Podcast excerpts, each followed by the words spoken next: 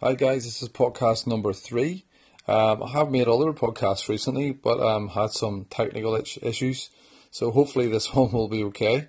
Uh, but podcast number three, and today's question has came about via um, a time of reaching out earlier on, just reaching out, sharing my faith on the streets, and a guy had asked me about Cain in the Bible. So Genesis four, Adam and Eve's son, Cain and Abel. Of course, Cain murders Abel, but who did Cain marry?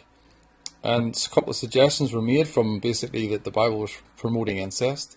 Um, and also, sometimes you often hear people asking, well, where did this person come from? Um, as to whether or not it was a sister. But in terms of that, that question there, where did the woman come from? Well, what I would say is God could clearly have created other people that he didn't tell us about, um, as well as Adam and Eve, in a separate geographical region. Um, that is possible. Uh, the other possibility, obviously the most likely one that we go with, is that it was Cain's sister.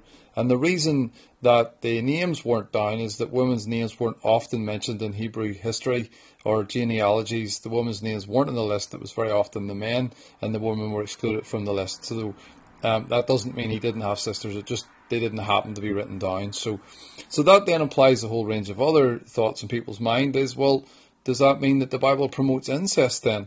And why would it why would it let that happen? Why would God let that happen? Um, well, God clearly tells us in Leviticus 18 that people that that type of um, relationship is outlawed.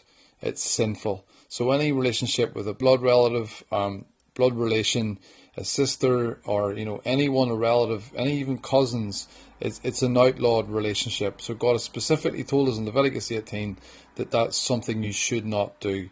Um, it was the Egyptians who around them. You're not to be like them. So God had specifically outlawed this practice and said it should not be done. So that conjures up, well, well, why was it different then in Genesis 4?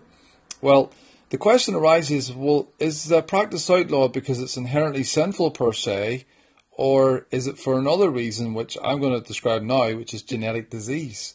Well, it doesn't specifically tell us anywhere, even though it is repulsive to us, that God specifically hates incest.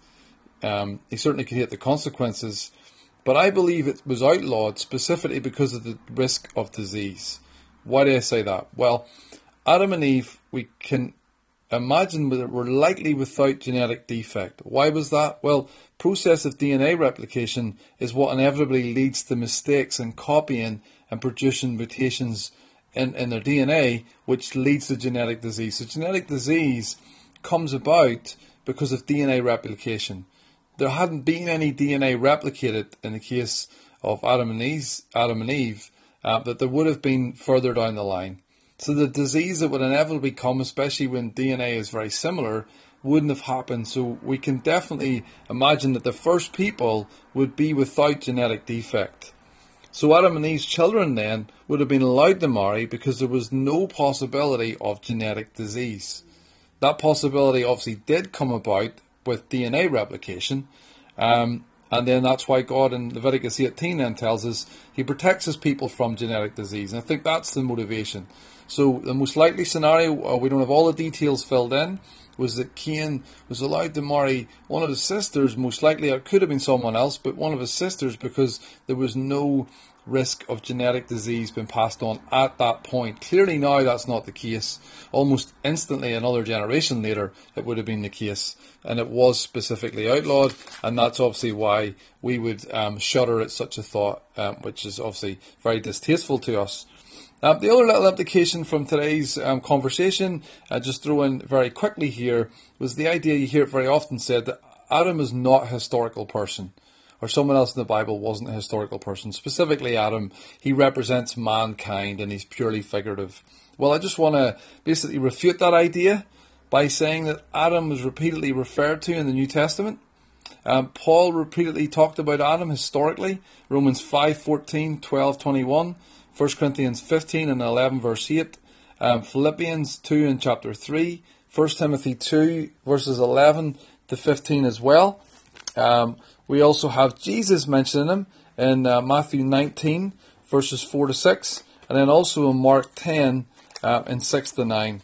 Um, so just looking at the scripture in Matthew 19, um, Jesus says in verse 4, He says, Haven't you read? He replied that at the beginning the Creator made them male and female and said, For this reason a man will leave his father and mother and be united to his wife, and the two will become one flesh. So they are no longer two, but one flesh. Uh, and the other scripture, as I said, was Mark 10. This is Jesus talking, Mark 10 and verse 6. And again, it's the same. The two will become one flesh.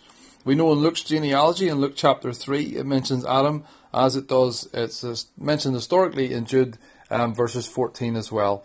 So, Adam was a historical figure, not just figurative, um, as he was recognized by many biblical writers, including Paul and Jesus himself. So, we can say that Adam was a historical figure. So any comments or likes or any, any, any input you have on this recording today, please drop them on, on the link there.